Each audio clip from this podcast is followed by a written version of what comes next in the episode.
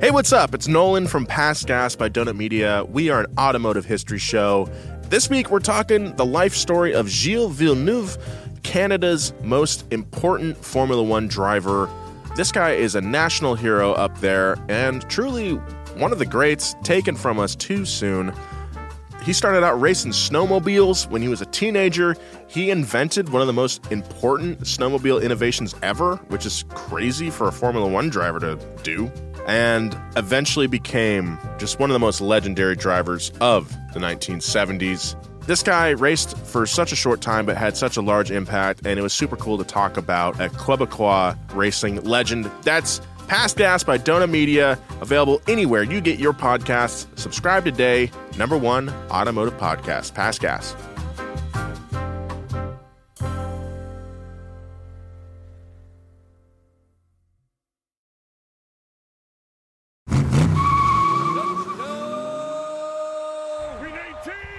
The year is 2011. The event, Super Bowl 45. The Pittsburgh Steelers versus the Green Bay Packers. Aaron Rodgers was MVP. Christina Aguilera sang the national anthem. The Black Eyed Peas performed the halftime show in truly Fergalicious fashion. It was peak 2010s in every way, but arguably the biggest moment of the event was an epic two minute commercial titled Born of Fire, better known by its catchphrase, imported from Detroit. As Marshall Eminem Mathers drives a Chrysler 200 through darkly lit Detroit streets and an instrumental version of his song Lose Yourself plays in the background, a gritty male voice growls. What does a town that's been to hell and back know about the finer things in life? well, I'll tell you. More than most. You see, it's the hottest fires that make the hardest steel. Add hard work and conviction, and the know how that runs generations deep in every last one of us. That's who we are. That's our story. Now, it's probably not the one you've been reading in the papers. The one being written by folks who have never even been here, don't know what we're capable of. Marshall Eminem Mathers parks his Chrysler outside Detroit's iconic Fox Theater. Inside, a black choir adds their voices to the music from the stage as Marshall walks down the aisle. On stage, the rapper turns to the camera and says, This is the Motor City, and this is what we do. The what we do was clear. Detroit has always been the center of American car manufacturing. But how did the city get to the point of needing a Super Bowl ad to sell itself? What was the hell and back referenced in the ad? And what was the story written in the papers? If it was false, then was there a true version ready to be uncovered? Today on Past Gas, it's definitely not the story you've been reading in the papers. Because when it comes to our podcast, it's as much about where it's from as who it's for. This is Past Gas, and this is what we do.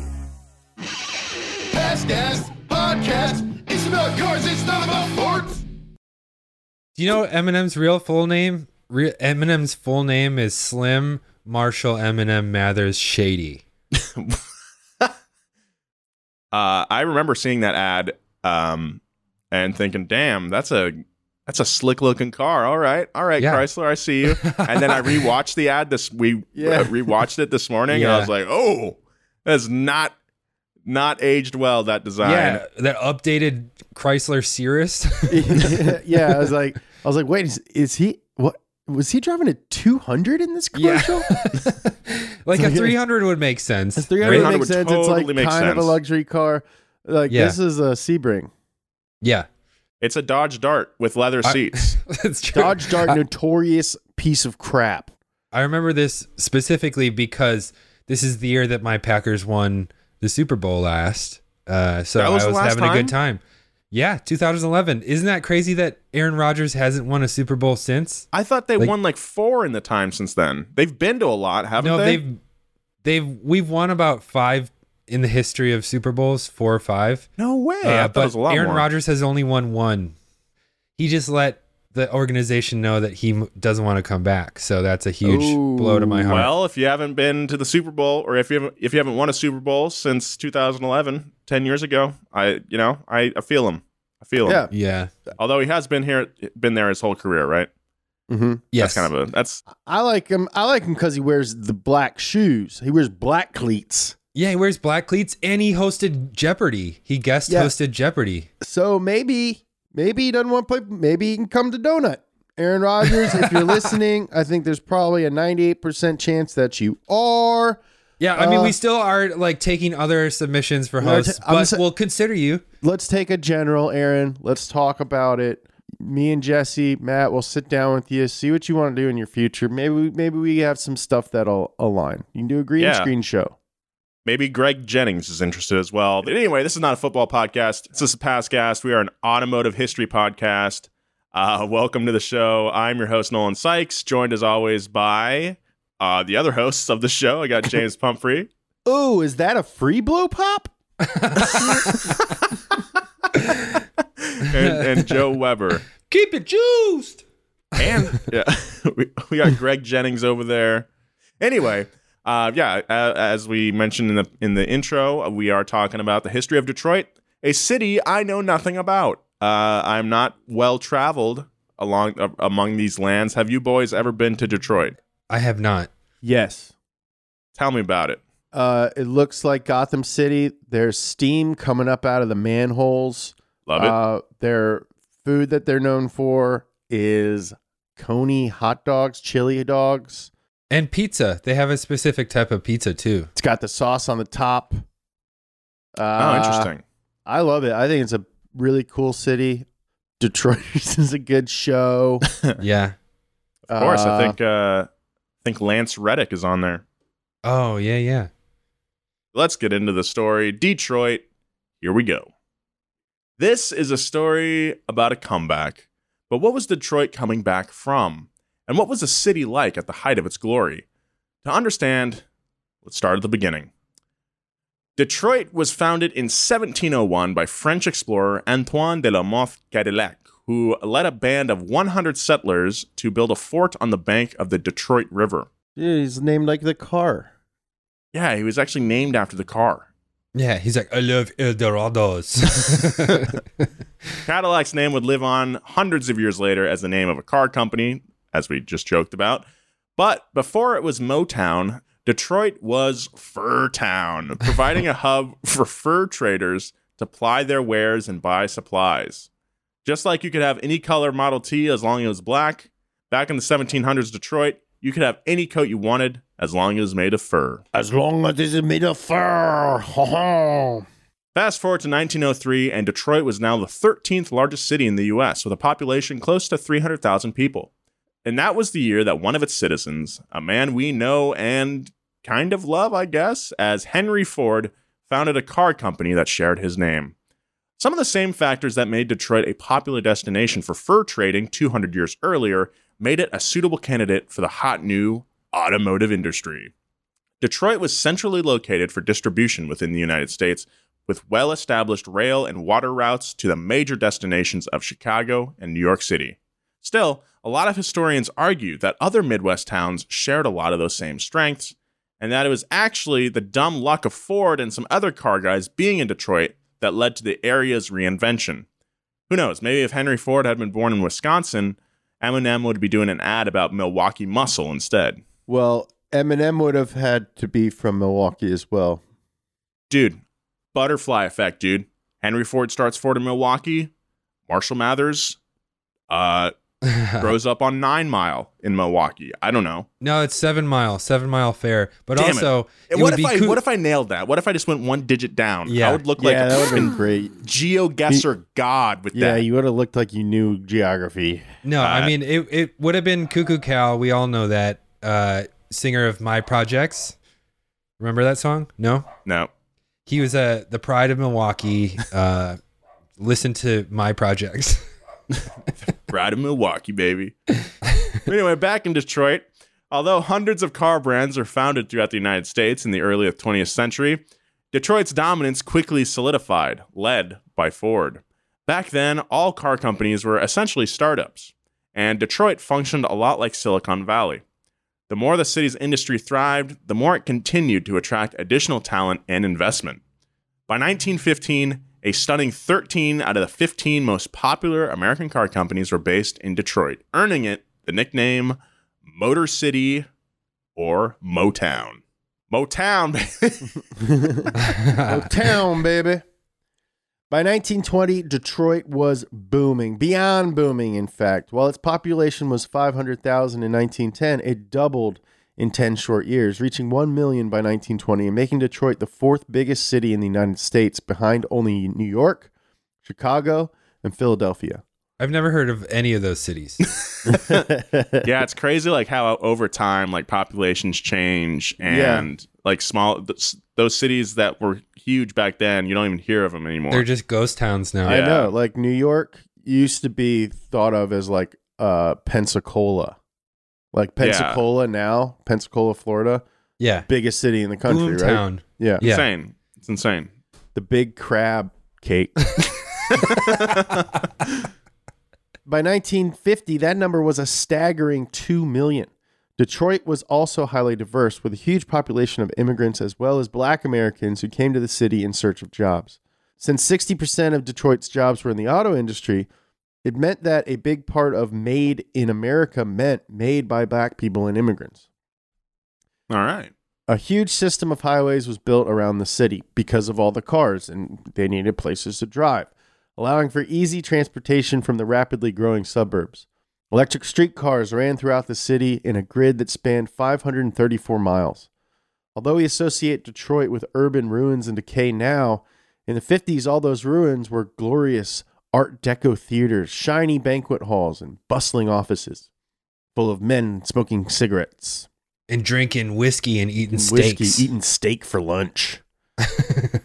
These included the Fox Theater that Marshall Eminem Mathers walked through, as well as Michigan Central Station, a 13 story monolith built in the Beaux Art style by the same architects who built Grand Central Station in New York.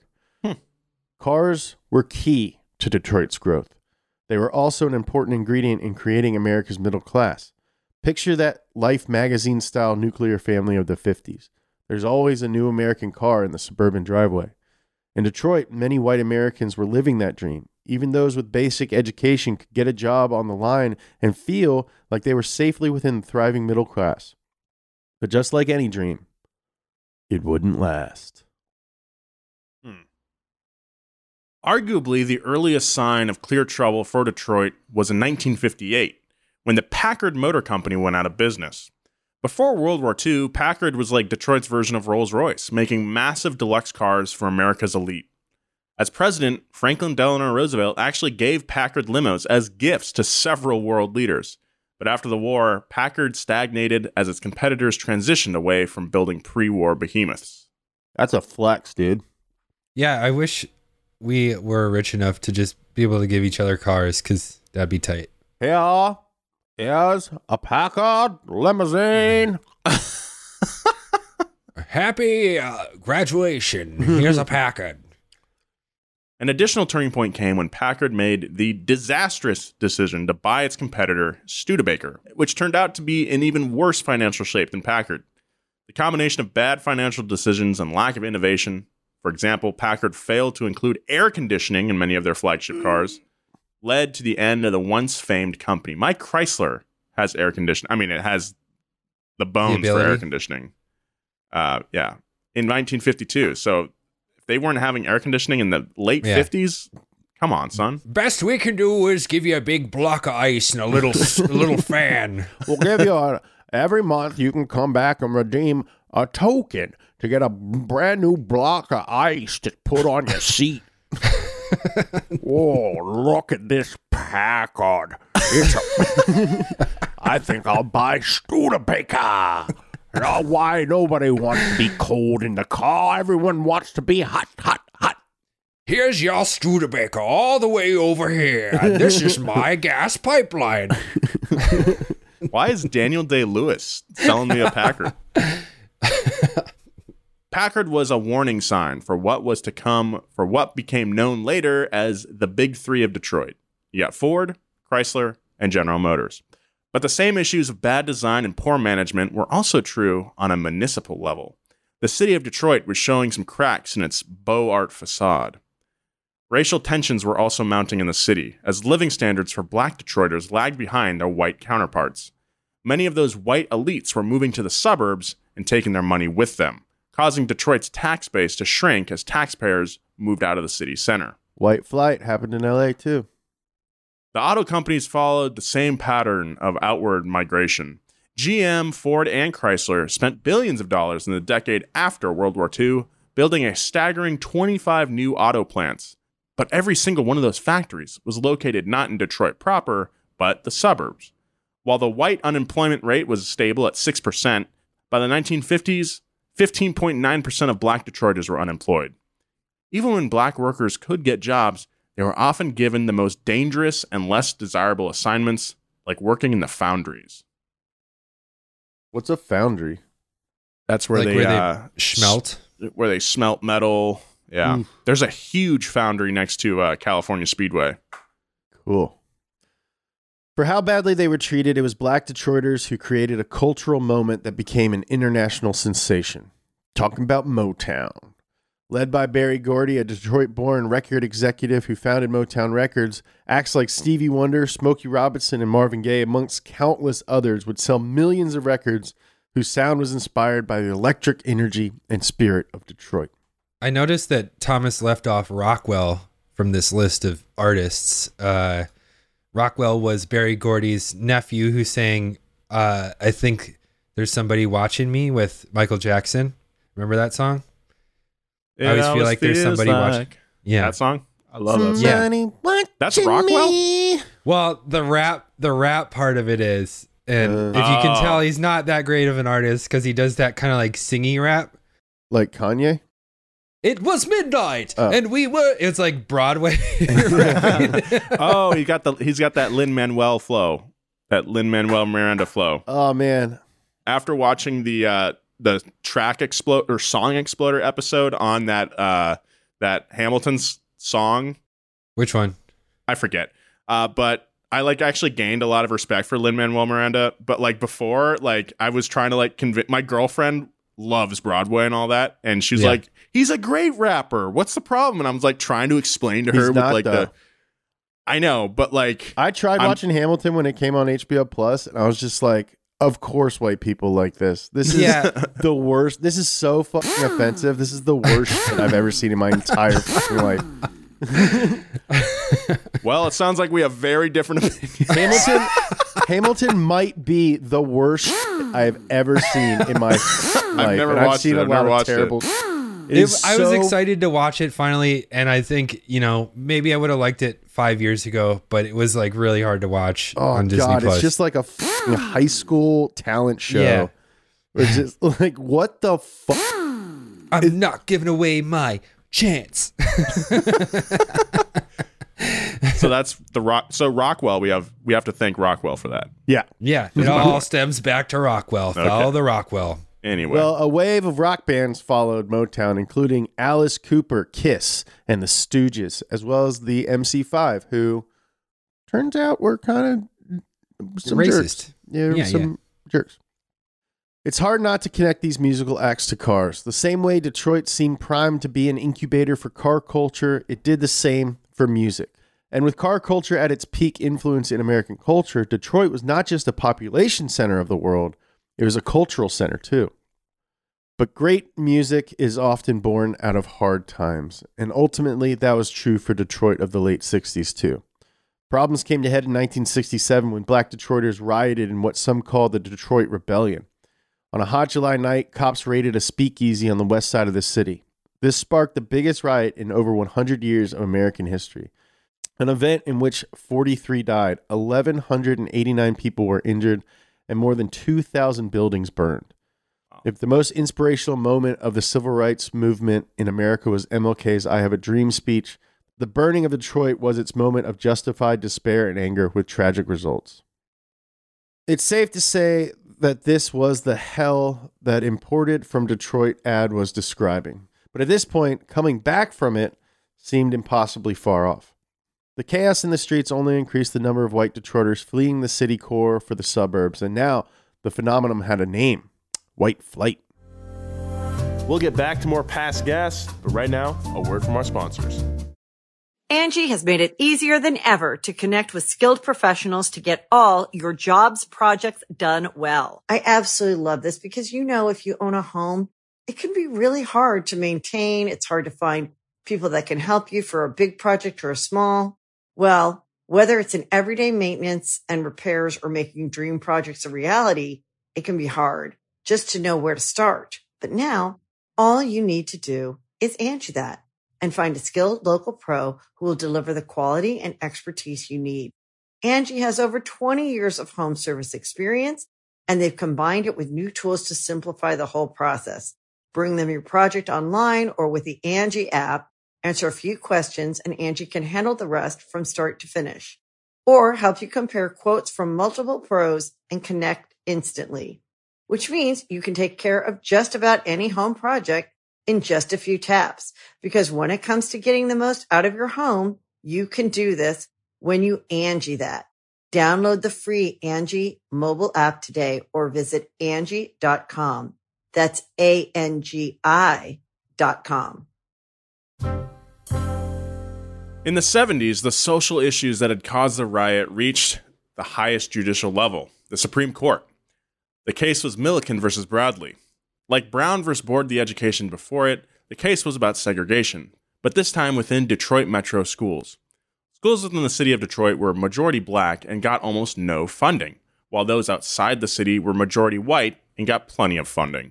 The question was whether rules about desegregating schools could apply across school district lines.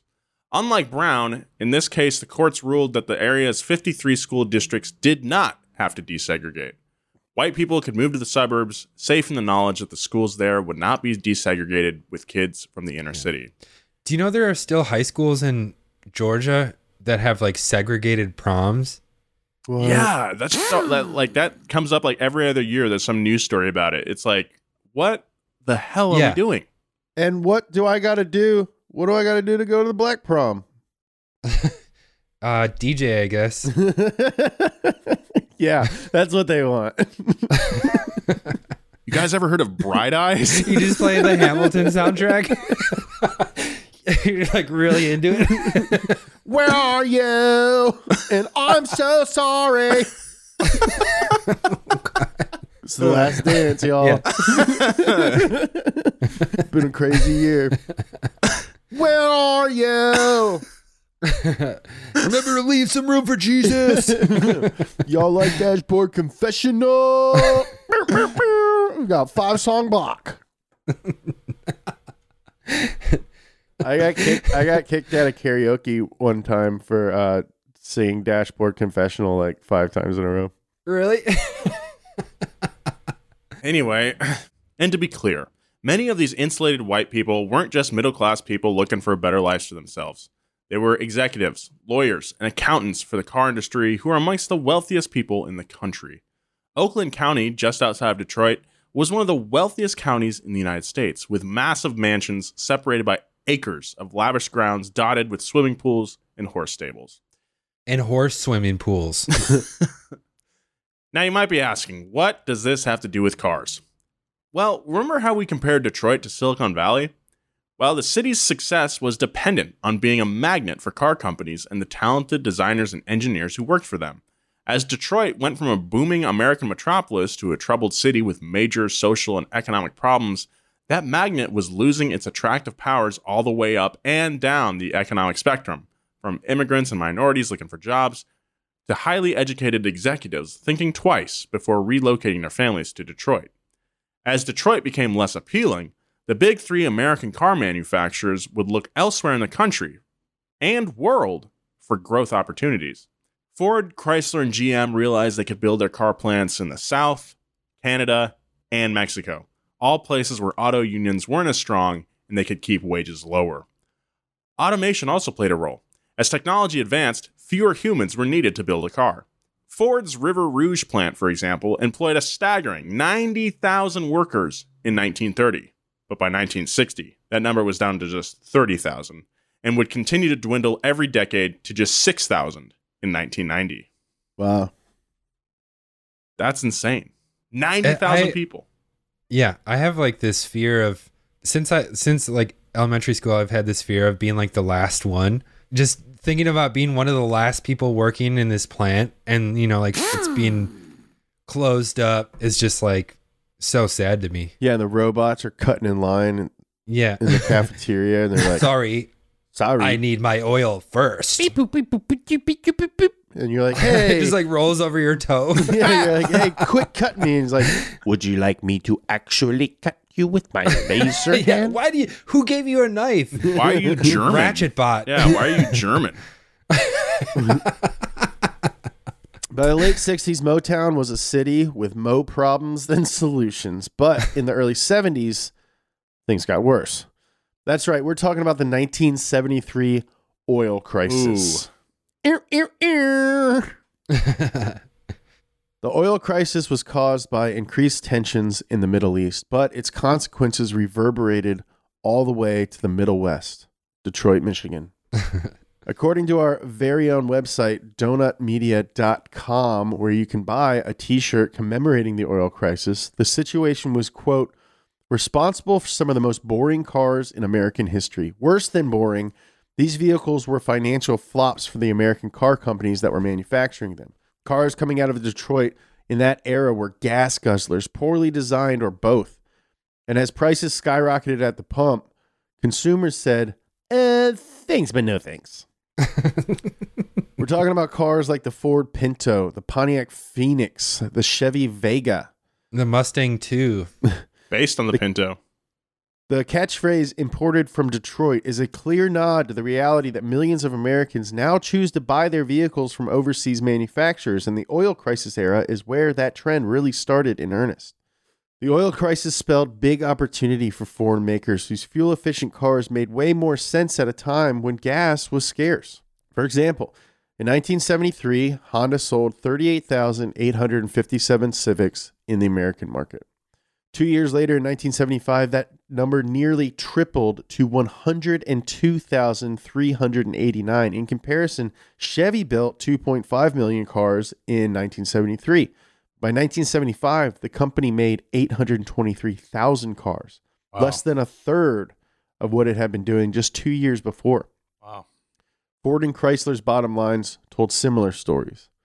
There were also many mystifying management decisions that seemed to add to the problem.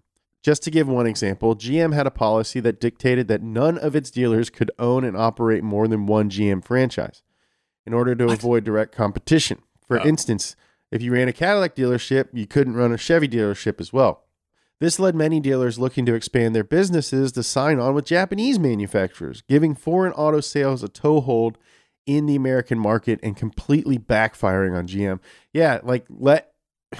Yeah, I mean, so that's just like totally that that's just totally unheard of today. Like you Yeah. like Yeah. they sell Cadillacs at the same dealership that they sell. yeah, Cadillacs, GM or Cadillac, Chevy, GMC all at the same facility, you know? Like it, Yeah. that's like a no-brainer.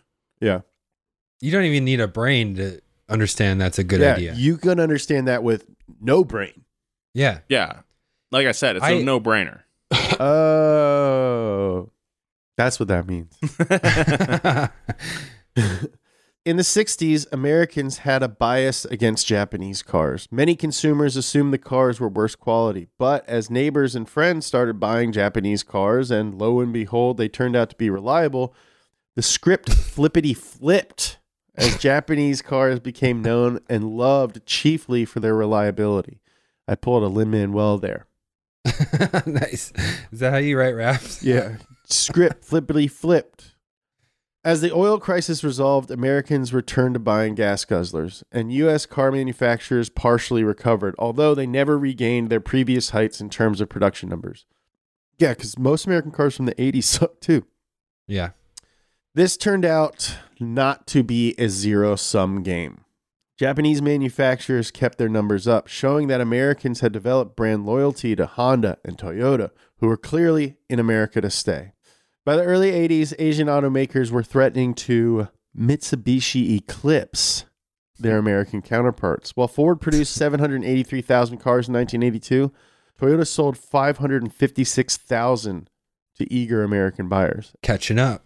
Toyota also like sold a bunch of cars internationally too. So as you all should know by now, we love everything JDM. And although the oil crisis was tough for Detroit steel, it created a boom in Japanese cars and Japanese car culture in America. One of the coolest eras for cars of all time.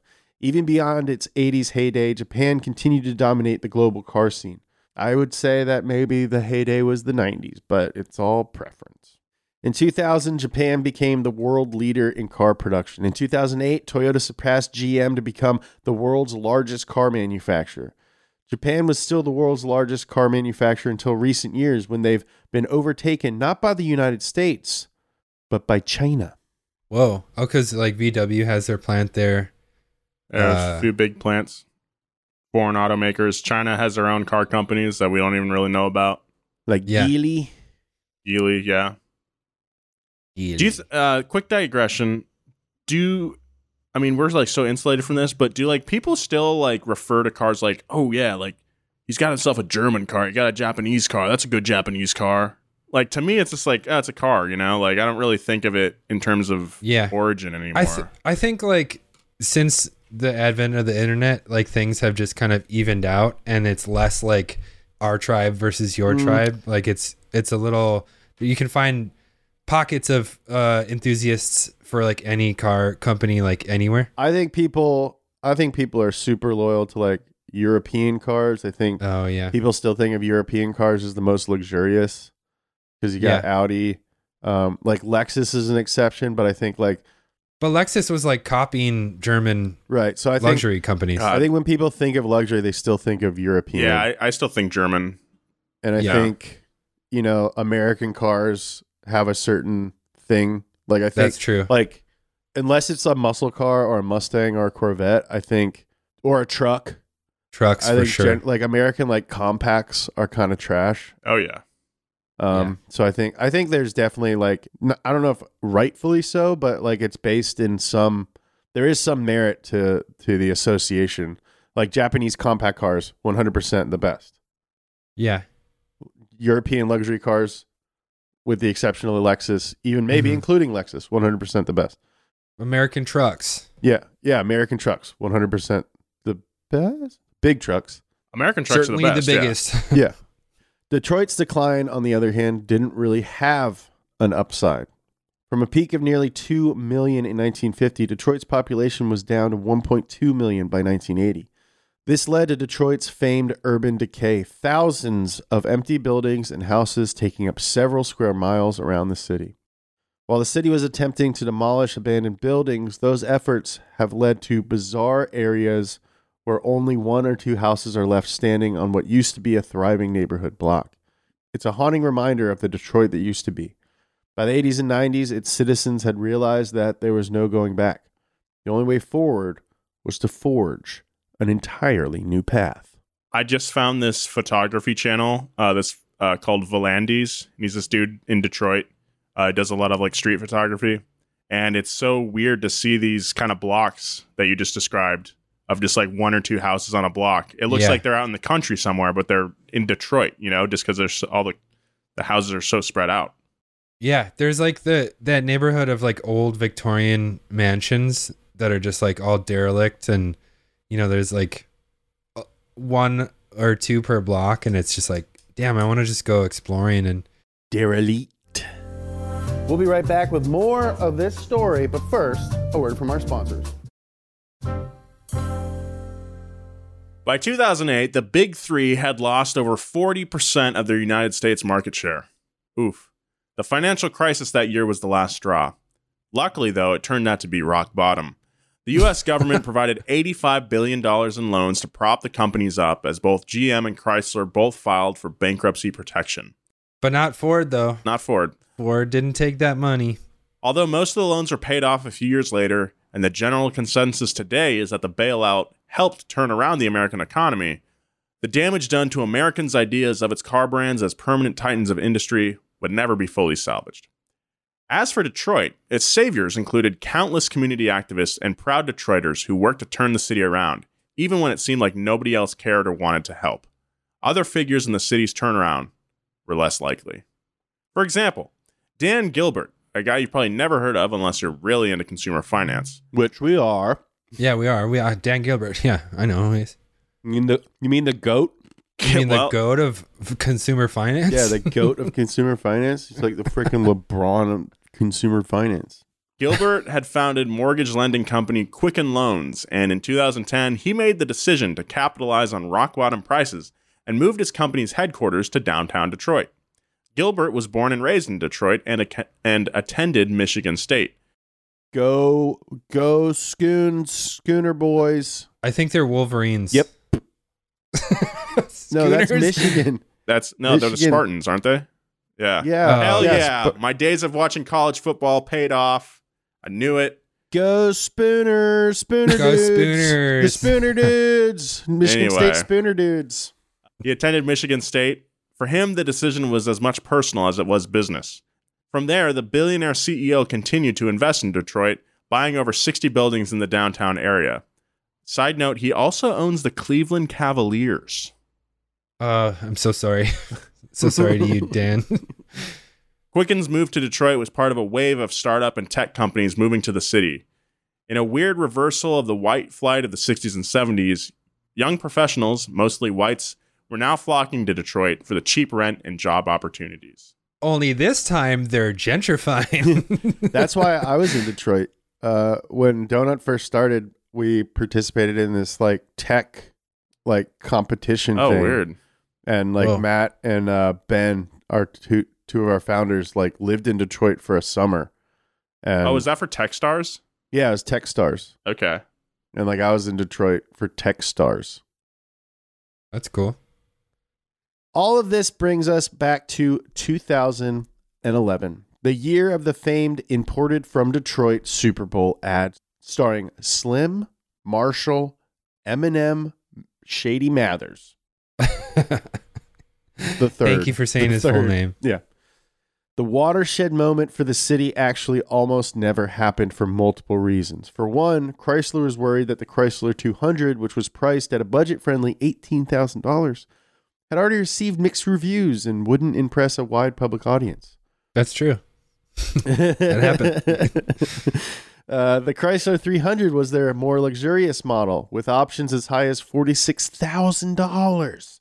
But it was built across the Detroit River in Brampton, Ontario, making the imported from Detroit slogan a bit of a stretch. Hmm.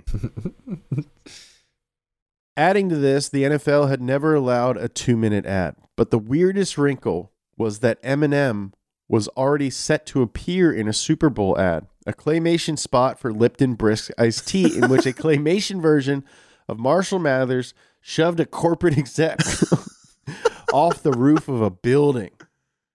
Hell yeah. Hell yeah, dude. Mm. Get out of my face, Big T. Yeah. I'm a Lipton Brisk boy. but Chrysler stuck with their game plan and it paid off. Chrysler 200 was the number two search Google phrase on Google during the game, beating out Black Eyed Peas, a band that once said the R word 24 times in one song. The ad received millions of additional views on YouTube, which, although common now, was relatively rare in 2011. Of course, there's more to turning around a city than a Super Bowl ad. There are still major struggles in the area. Detroit and its surrounding suburbs take up 139 square miles. 40 of those square miles are vacant. The city is still surrounded by massive freeways catering to traffic that's no longer there. We all experienced some version of this weird urban emptiness in the pandemic. For Detroiters, that's just normal times. Their apocalyptic moment came decades ago and really never went away. Wow. Signs of hope have been more frequent lately. In 2017, a New York Times article headlined Detroit, the most exciting city in America, ran in the paper. Unlike the heyday of Detroit, when electric streetcars ran on a grid hundreds of miles long, Detroit is the biggest American city without a public transit authority. But recently, Really? that's that's crazy. That's Yeah. crazy. But recently, Detroit opened the Q Line, a three mile long electric streetcar that runs through a touristy area of the city. Also, Ford and General Motors are reinventing themselves as mobility companies, Mm-hmm. although calling Detroit Mobility City doesn't quite have the same ring to it. Still can be Motown, baby. Yeah. That's right. As car companies become increasingly similar to tech companies, Detroit's newfound startup culture has the potential to rub off on its legacy of car manufacturing. There's also hope that Detroit's industrial leaders have learned a lesson from the brutal decades of the 70s and 80s. Although the headlines for many years have been focused on outsourcing, Detroit still commands 25% of all new automotive investment. Instead of growing complacent and allowing other countries' offerings to overtake them, the mood in Detroit is that innovation is now part of the game. For example, Ford recently announced they'd invest nearly a billion dollars in creating a hub for the development of autonomous and electric cars at Michigan Central Station, the famous building we mentioned earlier. By the 2010s, it was famous for a different reason glamorized in a wave of ruins photography, which some people called ruins porn. The station had closed in 1988 and in the following years was ransacked and graffitied by countless urban explorers. Incredibly, Detroit responded to the news of the station's renewal by giving back. Dozens of citizens have come forward to return items that were taken from the ruins of the train station, Whoa. including the massive clock that used to hang in the main hall. Apparently, the clock was left in an abandoned lot before someone called Ford with instructions on where to retrieve it. Hey, I got your clock down here. Uh, This is how you get in. You drive through. You're gonna no hard experience feelings. a gate. You're gonna have to pull up the little arm that holds it to the pole, and I left the key under the mat. I'm at work right now. I I set it to 420 because you know it's funny. Uh, it's probably the nicest time of the day. 420, both hands will just be on the four. oh, oh, oh, oh, dude, giving back like that. That's Detroit, and that's what we do. Okay, we give back the stuff from that place. Then we go to Telway Hamburgers and get us a slider. Oh, nice, good pull.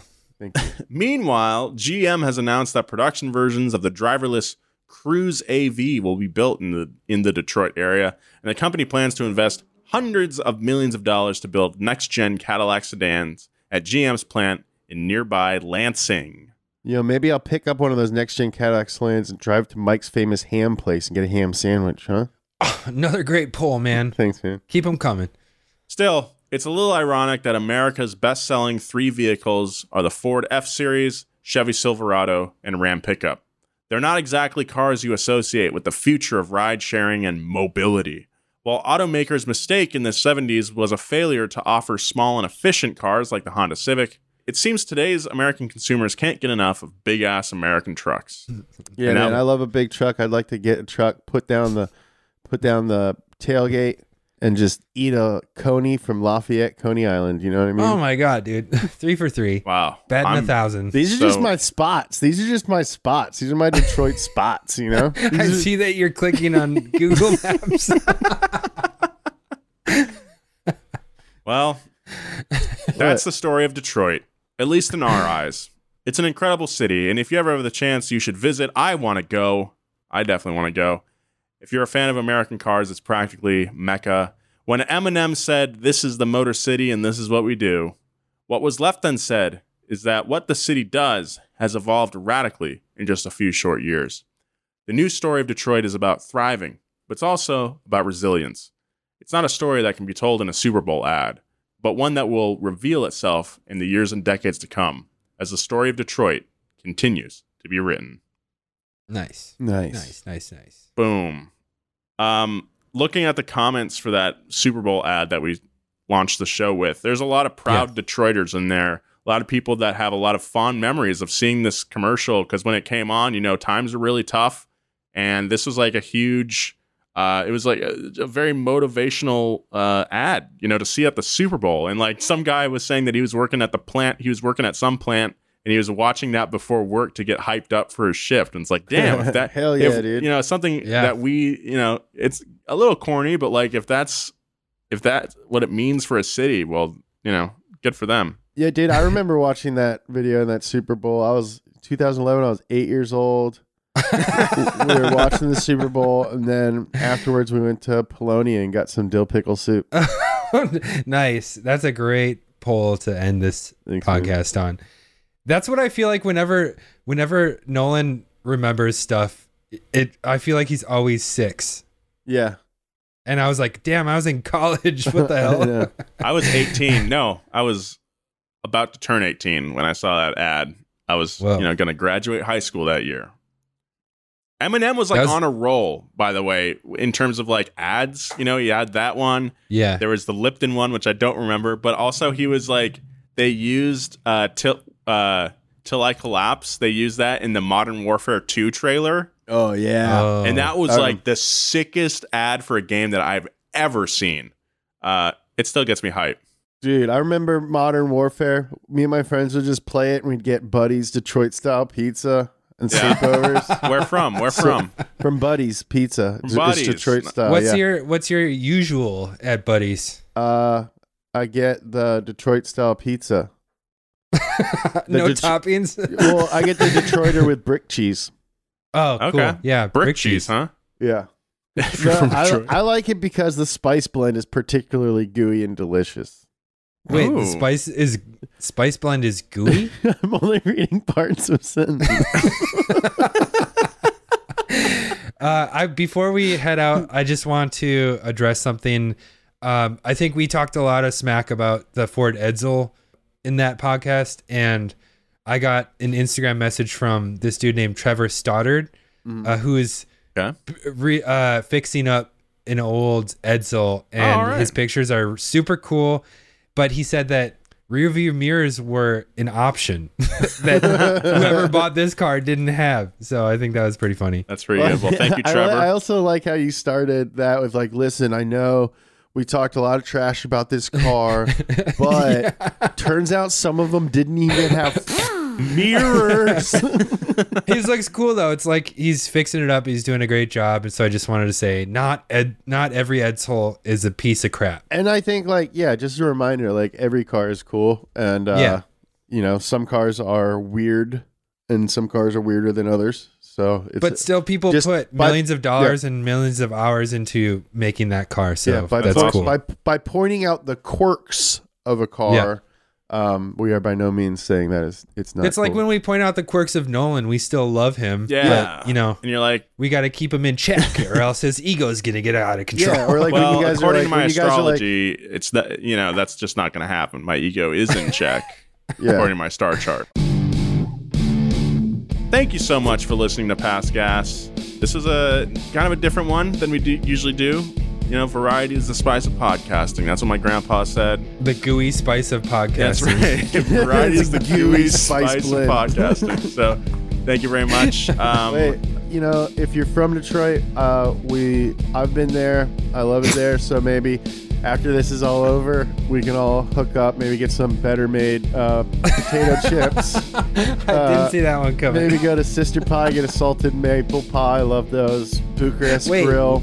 salted maple pie. That sounds is Yeah, it's a that sounds maple delicious. Pie. That sounds really good, yeah, it's actually. from Sister Pie. It's really good. You would love it. It's Yeah, one of I my, actually spots. do It's wanna one of my to Detroit. spots. If there's ever a donut, if there's ever a its donut tour, if there's ever a donut tour, Detroit is like a natural stop. We have to go there. Oh, we for have to go. sure, dude. Because we got to get the breakfast poutine at the Brooklyn Street local. That's it right. will blow your freaking mind, dude. Okay, okay. I think okay. This is this is my bucket list thing for Detroit. Uh-huh. If we ever go there, Yeah. we have to go to that statue of the arm that's on the Yeah, uh, that statue's cool. and we have to pull it back and and have it punch Nolan.